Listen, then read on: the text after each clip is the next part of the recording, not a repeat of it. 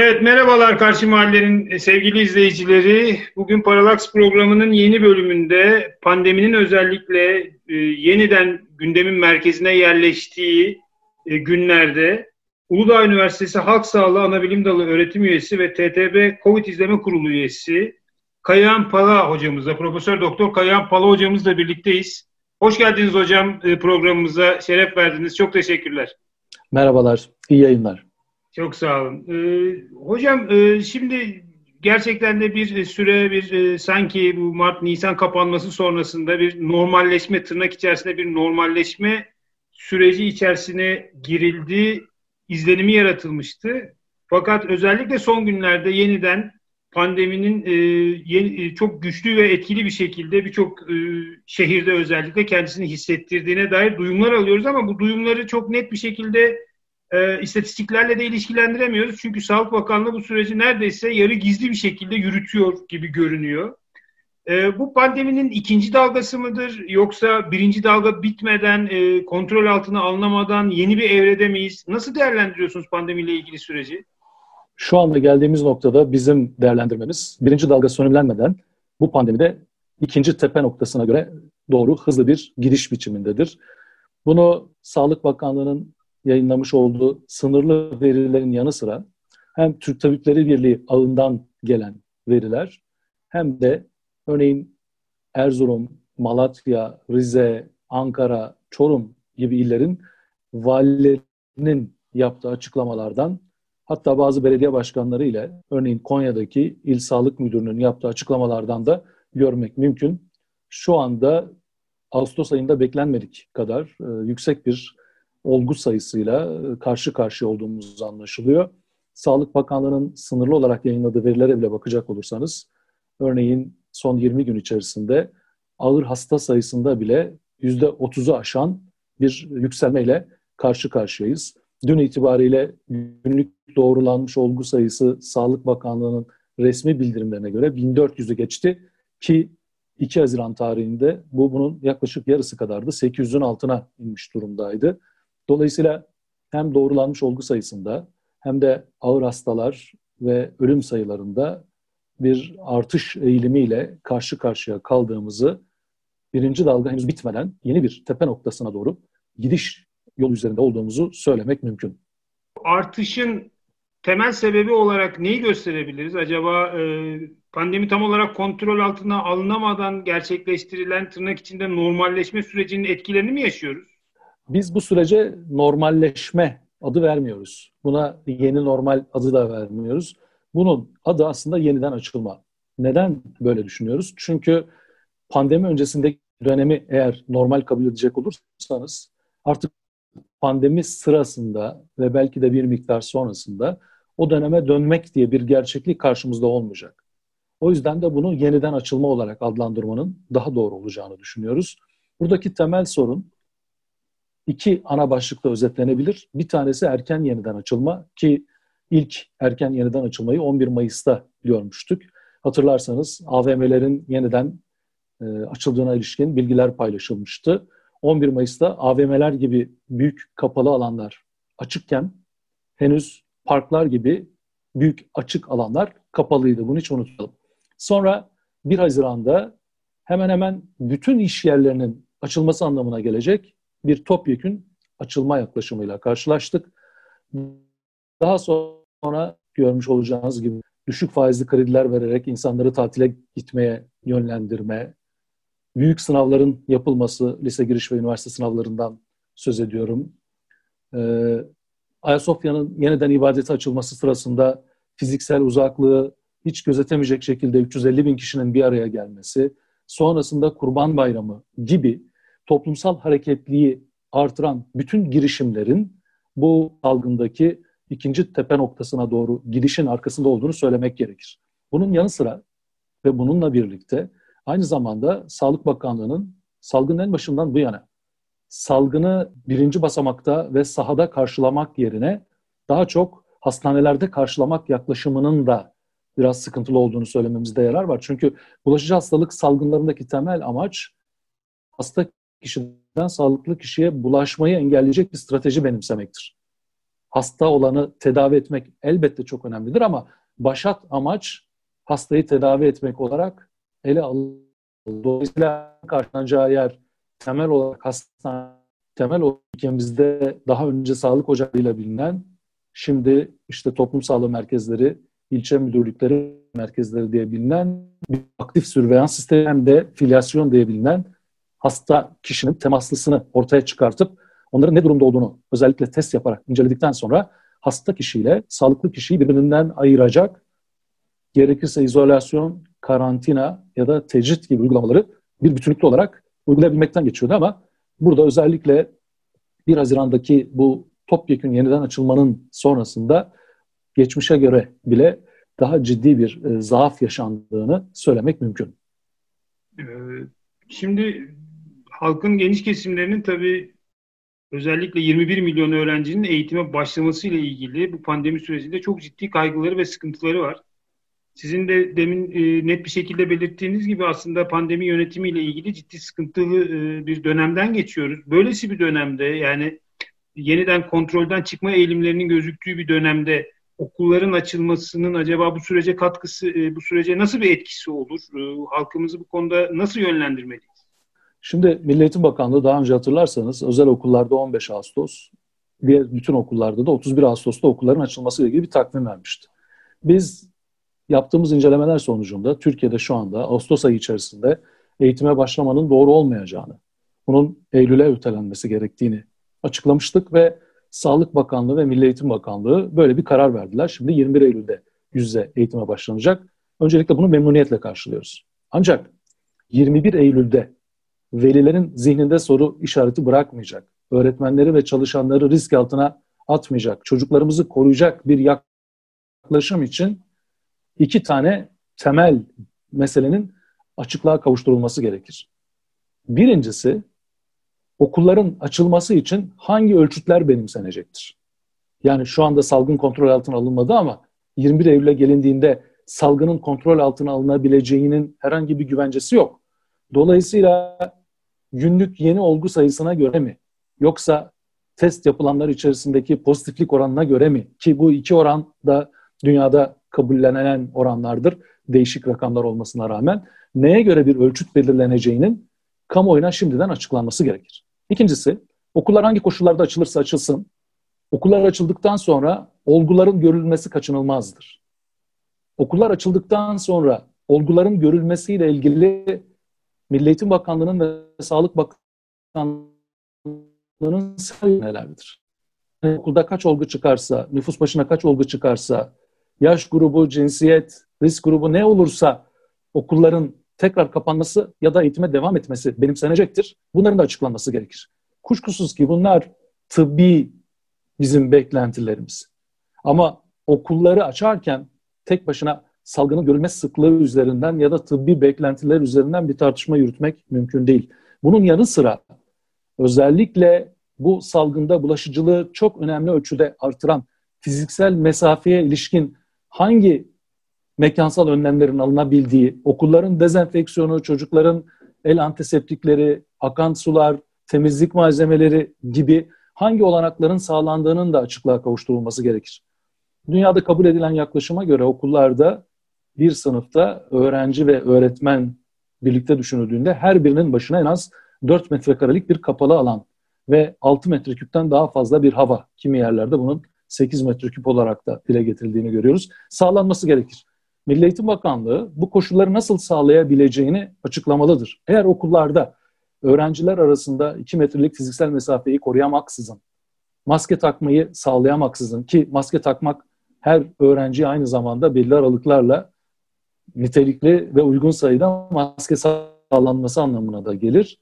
Bir açılma kararı verilecek olursa kısa sürede bir kapanma kararının da karşımıza çıkması mümkün. Özet yapacak biz Türk Tabipleri olarak okulların açını yüz yüze eğitimin yerine hiçbir şeyin tutamayacağını ancak okullar açılmadan önce Milli Eğitim Bakanlığı ve Sağlık Bakanlığı'nın hangi ölçütlere göre okulları açma kararını vereceklerini, hangi mekansal düzenlemeleri yaptıklarını ve yaptıkları düzenlemelerin zaten var olan özel sektörle kamu okulları arasındaki eşitsizlik ve bölgeler arasındaki eşitsizliği artırmayacağını ortaya koymalıdır. okullarını diyoruz. Aksi halde sizin de söylediğiniz gibi okullar bunlar gözetilmeksizin açılacak olursa ülkede salgının gidişatı daha da zora düşebilir. Ee, benzer bir sürecin tabii daha yoğun da olarak yaşandığı Amerika'da bildiğim kadarıyla birkaç üniversite açıldıktan birkaç gün içinde bir hafta içerisinde yeniden kapanmak zorunda kaldı. Chapel Hill, Notre Dame üniversiteleri. Buna evet, benzer bir evet. durumun Türkiye'de yaşanabilmesinin de mümkün olduğunu söylüyorsunuz o zaman hocam. Evet, söylüyorum. Dünyadaki örnekler de bunu bize gösteriyor zaten.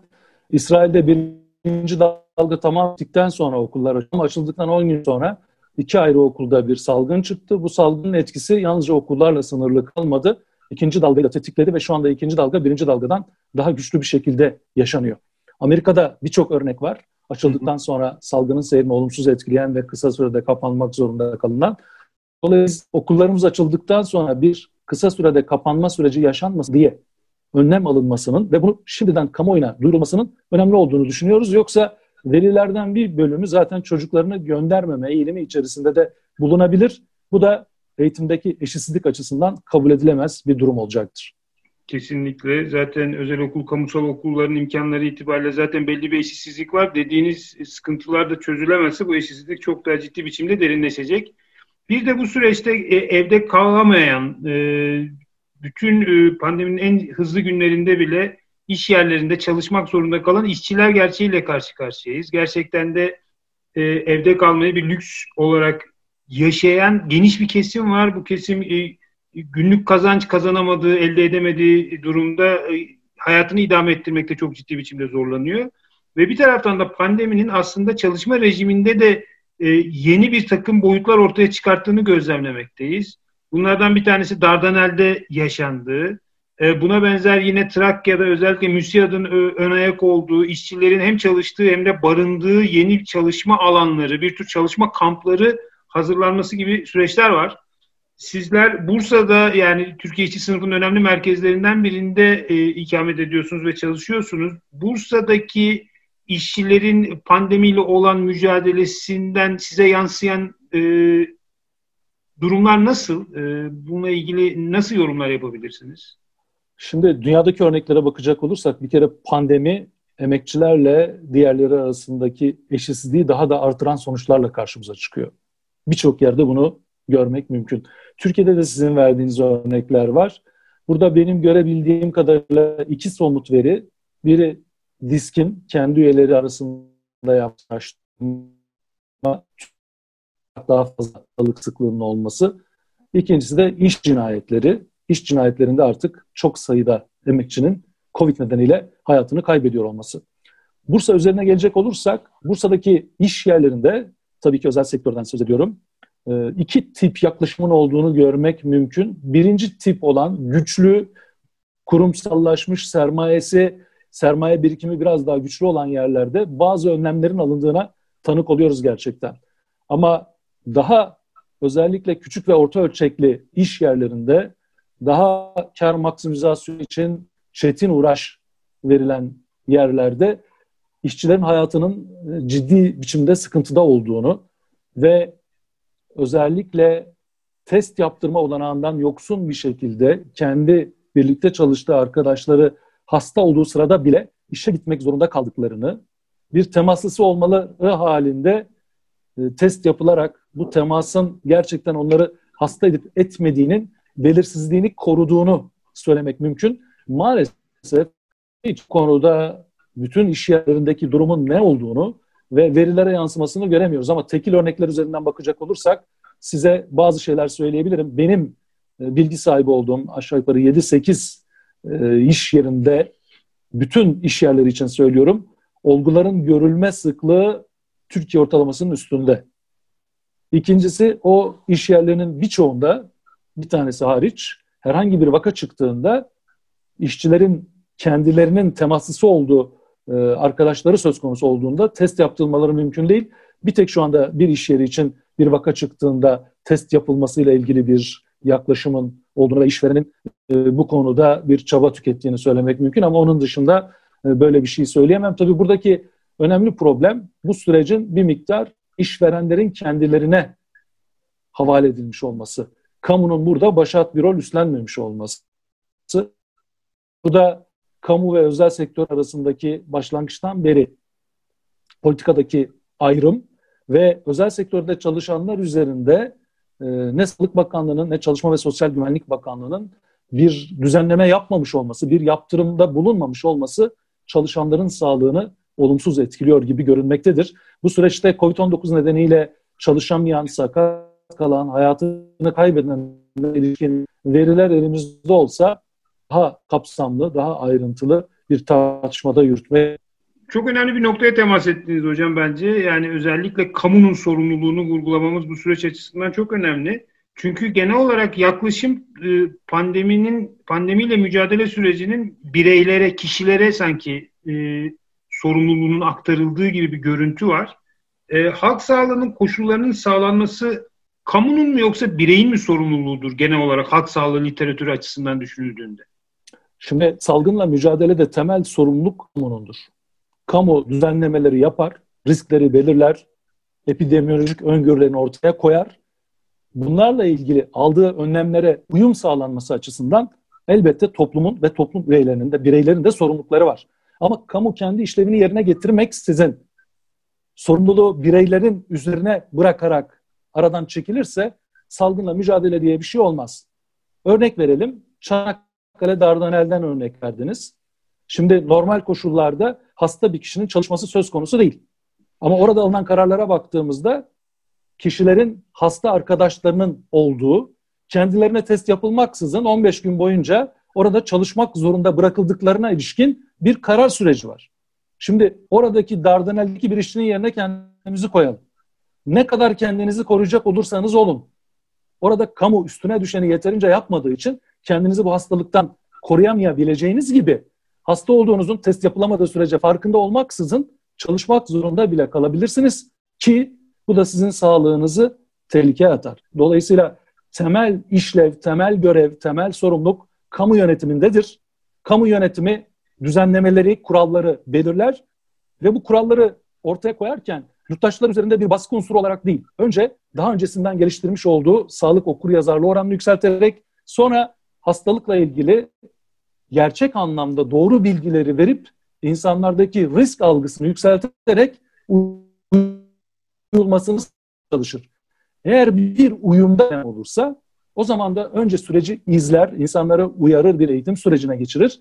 Buna rağmen bir uygunsuzluk söz konusuysa da o zaman bir denetleme rolünü yerine getirmeye çalışır. Bunlar olmaksızın insanlara maske, mesafe, işte kişisel hijyen ve siz bunlara uyun diyerek sorumluluğu kamunun üstünden atmaya çalışması bu süreçte olumlu sonuç doğurmayacak kim doğurmamıştır da günlük e, veriler ve geldiğimiz nokta bunu çok net olarak ortaya koymaktadır. Manisa Sanayi Odası'ndan bir temsilciydi sanırım. Ee, şöyle bir yorumda bulunmuştu. İşçiler e, eve gidiyorlar hafta sonu tatilinden virüs kaparak geliyorlar. Böyle giderse işçilerin aslında çalıştıkları yerlerde kalmasına dönük düzenlemeler üzerine planlamalar yapmaya başlayacağız diye. Gerçekten de pandemiyle mücadelenin kişinin üzerine e, atılmasının böylesi değerlendirmelerin de önünü açtığını gözlemleyebiliyoruz. Bu süreçte aslında bir gelir güvencesinin temin edilmesi pandemiyle mücadele açısından çok önemli bir araç teşkil etmez miydi? Ee, ekonomi mi, halk sağlığı mı tartışmasında ekonominin bu kadar baskın olmasını normal bir süreç olarak karşılayabilir miyiz? Bizim duruşumuz bellidir. Yani hayat mı, para mı diye bir soruyu biz zaten baştan kabul etmiyoruz. Hayatın yerini, sağlığın yerini, dolayısıyla sağlık yerini hiçbir şey tutmaz. Dolayısıyla patronların kar maksimizasyonu ve sermaye birikiminin süreci olarak emeğin sömürülmesi zaten kapitalizmin temel yaklaşımıdır ama pandemi döneminde artık bunun kabul edilemez boyutlara çıkmış olması gerçekten emekçilerle birlikte bütün toplumun duyarlı kesimlerinin itiraz etmesi gereken bir e, yaklaşımdır. Yani çalışanın nerede enfekte olduğu değil, enfekte olup olmadığı üzerinden olguya bakmak gerekir. Enfekte olan birisi ya da enfekte olma ihtimali olan birisi çalışmamalı, dinlenmeli ve çevresine de bu hastalığı bulaştırmamalıdır. O zaman bunun koşullarını sağlamak hepimizin birlikte e, organizasyonumuz olması gereken devletin üstüne düşen bir iştir.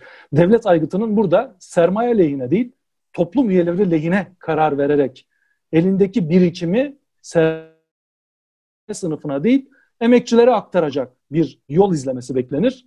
Ama bu yolun izlenebilmesi de işçi sınıfının kendi gücüyle ilişkili bir şeydir. Türkiye'de bu yolun izlenebildiğini söylemek ne yazık ki pek mümkün görünmüyor. E, hocam pandemiyle ilgili aslında e, toplumsal yaşamda çok ciddi etkilere yol açacağına dair tartışmalar yürütülmüştü. Özellikle e, Mart-Nisan aylarında. Burada kamusal olanın daha fazla ön plana çıkacağı, özellikle özel sektörün sağlık, eğitim gibi alanlarda yaptığı yatırımların aslında toplumsal iyi açısından olumsuz sonuçlarının gözlenmesini sağladığı pandeminin. Dolayısıyla kamusalın daha fazla ön plana çıkacağına dair değerlendirmeler olmuştu ve bu dönemde de özellikle e, sürü bağışıklığı yöntemini benzer politikaların izlendiği Amerika ve İngiltere'de ortaya çıkan yıkım, buna karşı kimi Asya ülkelerindeki sürecin yönetimi ama bunun da muazzam bir gözetim toplumu inşası eliyle yapılmış olması e, başka başka tartışmalara da yol açtı. Siz bütün bu tartışmalar açısından bakıldığında pandeminin genel olarak toplumsal yaşamda ne gibi e, değişimlere yol açabileceğini öngörüyorsunuz? Bence insanlar iki şeyin çok net ayrımına vardılar. Daha önceden varmayanlar. Bir, bizim bu tip olağan dışı durumlarda güçlü sosyal devletlere ihtiyacımız var. İki, bu tek başına yeterli değil. Aynı zamanda güçlü, sosyal ve kamucu bir sağlık sistemine ihtiyacımız var. Şimdi bunu eğitim sistemi içinde söyleyebiliriz. Peki bu duyarlılık bu pandemiyle gelişir mi? Bu elbette duyarlı kitlelere önderlik edecek siyasi kadrolara ve mekanizmalara duyulan ihtiyaçla birlikte tanımlanmalıdır. Ben toplumda hem bir sosyal devlete duyulan ihtiyaç hem de kamucu sağlık sistemlerine duyulan ihtiyaç açısından geçmişe oranla daha yüksek bir duyarlılık olduğunu gözlüyorum. Ama buna liderlik edecek, bunu örgütleyecek, bunun ne anlama geldiğini toplumla paylaşacak ve içselleştirecek bir siyasi yapı, siyasi mekanizma, siyasi liderlik konusunda ne Türkiye'de ne dünyada çok ciddi bir e, ışık gördüğümü şu anda söyleyemem. Teşekkürler. E, son bir soru sormak istiyorum hocam. E, şimdi aşıyla ilgili de kimi tartışmalar var. İşte Rusya bulduğunu açıkladı. Dünyanın dört bir yanında aslında Fatuç'a geçen araştırmalar olduğunu biliyoruz. Tabii bunun Amerikan seçimleri açısından da oynayacağı rol açısından bakıldığında Amerika'dan bu süreçte bir haber gelir mi diye de ben bilmiyorum. Çünkü orada da önemli bir politik şey var. Ee, Kasım seçimleri itibariyle. Aşı bulunmadan e, pandeminin tam anlamıyla kontrol altına alınabileceği bir momente ulaşmamız mümkün mü teknik olarak? Şimdi bu sorunuzun üç yanıtı var. Bu pandeminin kontrol altına alınabilmesi için toplumda %67'nin üstünde insanların bağışık olması gerekiyor. Bizim bilimsel hesaplamalarımıza göre. Bu %67 bağışıklığı iki şey sağlayabilir. Üç yanıtan ikisi bu. Bir aşı sağlayabilir. Güçlü ve yan etkisi az. Şu anda bunu dışlarsak. İkincisi insanlar hastalığı geçirerek bağışık kalabilirler. Bunun da tartışmalı yanları var ama yani çok da kısa sürede mümkün olmadığını görüyoruz. Çünkü geçenlerde Sağlık Bakanı biliyorsun açıkladı. Türkiye'deki 4 aylık sürecin sonucunda bağışık olanların oranı %1'in altında. Dolayısıyla aşıyla şu anda bu bağışıklığı sağlayabiliyor durumda değiliz hastalığı geçirerek sağlayabilmemiz de kısa sürede mümkün görünmüyor. Çok. Üçüncü olasılık ise örneğin bir başka koronavirüs olan SARS'ın 2003'teki durumu gibi virüsün hastalık yapma yeteneğinin ortadan kalkması. Bu seçenek olursa biz salgınla e, baş etmek zorunda kalmayız. Çünkü hastalık. Ancak SARS'ın virüsünün SARS-CoV-1 diyelim. Bu şu andaki virüs SARS-CoV-2'dir hastalık yapma yeteneğinin ortadan kalkması virüsün kolaylıkla insandan insana geçişinin engellenmesiyle mümkün olmuştu. Virüsler şöyle varlıklar, kendi başlarına hayatlarını devam ettiremiyorlar. Hayatlarını sürdürebilmek için bir hayvan ya da insanda varlıklarını sürdürmeleri lazım. Onlar da hepimiz gibi hayatta kalma mücadelesi veriyorlar. E şu anda biz bütün dünyada, Türkiye'de dahil, insandan insana geçişini zorlaştıracak önlemleri alabilmiş değiliz. Dolayısıyla virüsün insanda yaşamaması için Dolayısıyla genetik yapısında bir değişikliğe uğraması için geçerli bir nedeni yok. Elimizde aşısı da yok. O zaman hastalığın geçirilerek %67'lere varan bir bağışıklık için da epeyce bir zamana ihtiyacımız var. Ne yapacağız? Hastalıktan korunmak için uğraşacağız. Bu koşullarda e, aşıya bel bağlamak çok mümkün değil. Örneğin Kasım seçimleri öncesinde Amerika'da güçlü bir aşının e, deklare edilmesi şaşırtıcı olur gerçekten. Şu anda dünyada öne çıkan, daha bugün bir bilimsel toplantıda tartıştığımız için söylüyorum. Yaklaşık 7-8 tane aşı. Bunlardan 3 tanesi daha ön plana çıkıyor. Üçüncü fazı yürüten çalışmalar. Ama bunların sonucunda güçlü bir aşı oldukları ve yan etkilerinin çok az olduğu açıklansa dahi bunların kitlesel olarak insanlara ulaştırılabilmesi 2020 yılı içerisinde mümkün görülmüyor. Dolayısıyla bu yıl için stratejiler aşı olmaksızın ve virüsün hastalık yapma yeteneğinde azalma beklentisini dışlayarak yapılmalı. Eğer virüs kendisi böyle bir azalma yeteneğiyle karşımıza çıkarsa harika olur. Hepimiz nefes alırız. Ama şu anda böyle bir ihtimal görünmüyor. En son 15 Ağustos değerlerine bakacak olursanız pandeminin başından bu yana en ve gördüğü dünyadan söz ediyorum günlerden birisi. Yani 15 Ağustos'ta 300 bine yakın insana tanı konuldu. Bunlar doğrulanmış oldular. Ve 10 bin üstünde kişi bir günde hayatını kaybetti.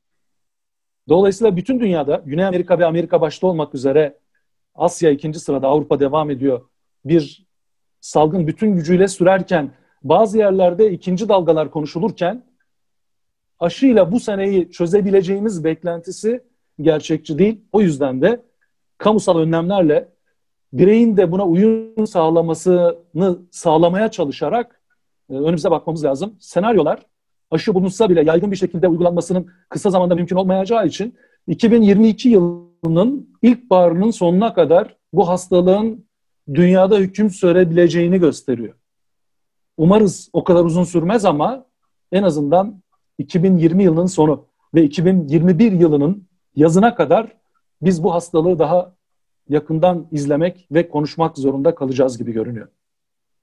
Ee, hocam son bir soru demiştim ama küçük bir soru sizi bulmuşken bir şey daha sormak istiyorum. Bu kimi araştırmalarda e, hastalığa karşı bağışıklık e, kazananların birkaç belli belli bir süre sonrasında antikorlarında ciddi bir azalma e, gözlendiğine dair şeyler var, çalışmalar var.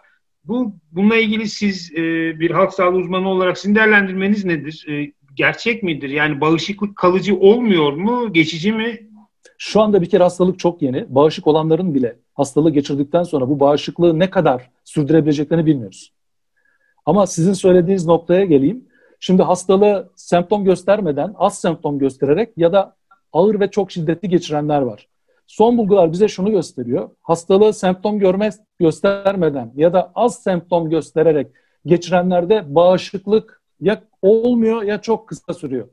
Dolayısıyla hastaneye yatış indikasyonu gösterenler gibi ağır ve şiddetli semptomlarla, bulgularla seyredenlerde şu anda bağışıklık e, geliştiğine dair bulgularımız var.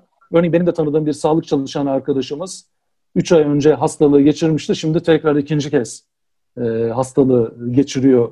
İkisinde de tekrar e, pozitif PCR sonucu olduğu için söylüyorum. Dolayısıyla bir de şunu da söyleyeyim. Bu hastalık konusundaki bilgilerimiz henüz çok az. Evet Şubat-Mart ayına göre daha fazla şey biliyoruz ama belki de bilmemiz gerekenlerin şu anda yalnızca %10'unu biliyoruz. Dolayısıyla hakkında henüz çok fikir sahibi olmadığımız, bilimsel verinin sınırlı olduğu ve bütün konuşmalarımız da maalesef yurt dışındaki araştırmalara dayanarak yaptığımız bir hastalıktan söz ediyoruz. Ülkemize özgü çalışmalar henüz ortada olmadığı için ben burada kamusal önlemlerin alınmasını destekleyelim ama bireysel olarak da önlemleri almayı asla ihmal etmeyelim demek isterim. Öncelik sırasını da maskeye değil, birinci sıraya fiziksel uzaklığı koyarak, ondan sonra maske takarak elbette ellerimizi yıkamak başta olmak üzere kişisel hijyene dikkat ederek hayatımızı sürdürmekle ilgili bir çabanın içinde olalım. Çünkü gerçekten ciddi bir sağlık sorunuyla karşı karşıyayız. Uludağ Üniversitesi Halk Sağlığı Anabilim Dalı öğretim üyesi ve Türk Tabipler Birliği Covid İzleme Kurulu üyesi Profesör Doktor Kayahan Pala'ya çok çok teşekkür ediyorum. Hocam sizin nezdinizde tüm sağlık emekçilerine bu süreçte gösterdikleri büyük fedakarca çalışma e, ve bu kamusal görevi yerine getirme noktasındaki sonsuz çalışkanlıkları için de çok teşekkür ederiz. Özellikle TTB'ye de gerçekten böylesi karartma günlerinde halkın bu konuda aydınlatılması ve tabloyu resmi bütün açıklığı ve netliğiyle görmesi konusunda aldığı sorumluluk açısından çok çok teşekkür ediyoruz. Özel olarak size de programımıza katıldığınız için de çok çok teşekkür ediyoruz. İyi çalışmalar diliyoruz hocam. Teşekkürler. Ben de size iyi yayınlar diliyorum. Hoşçakalın. Çok sağ olun. Saygılar.